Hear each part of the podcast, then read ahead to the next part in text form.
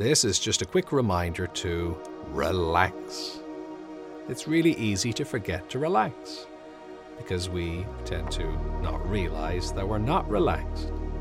And even if we do think about relaxation, then often what we do is we think, well, what are the problems I can solve or what are the things I need to do in order to be able to justify relaxing?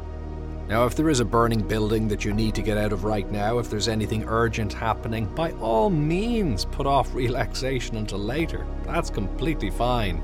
But the problem is, we can't keep putting it off. Tomorrow, next week, next month, next year. There's always something more we can achieve. There's always a little bit more we could do. So, unless it's really urgent, now might be just the time to relax. And relaxing can give you a bit more perspective.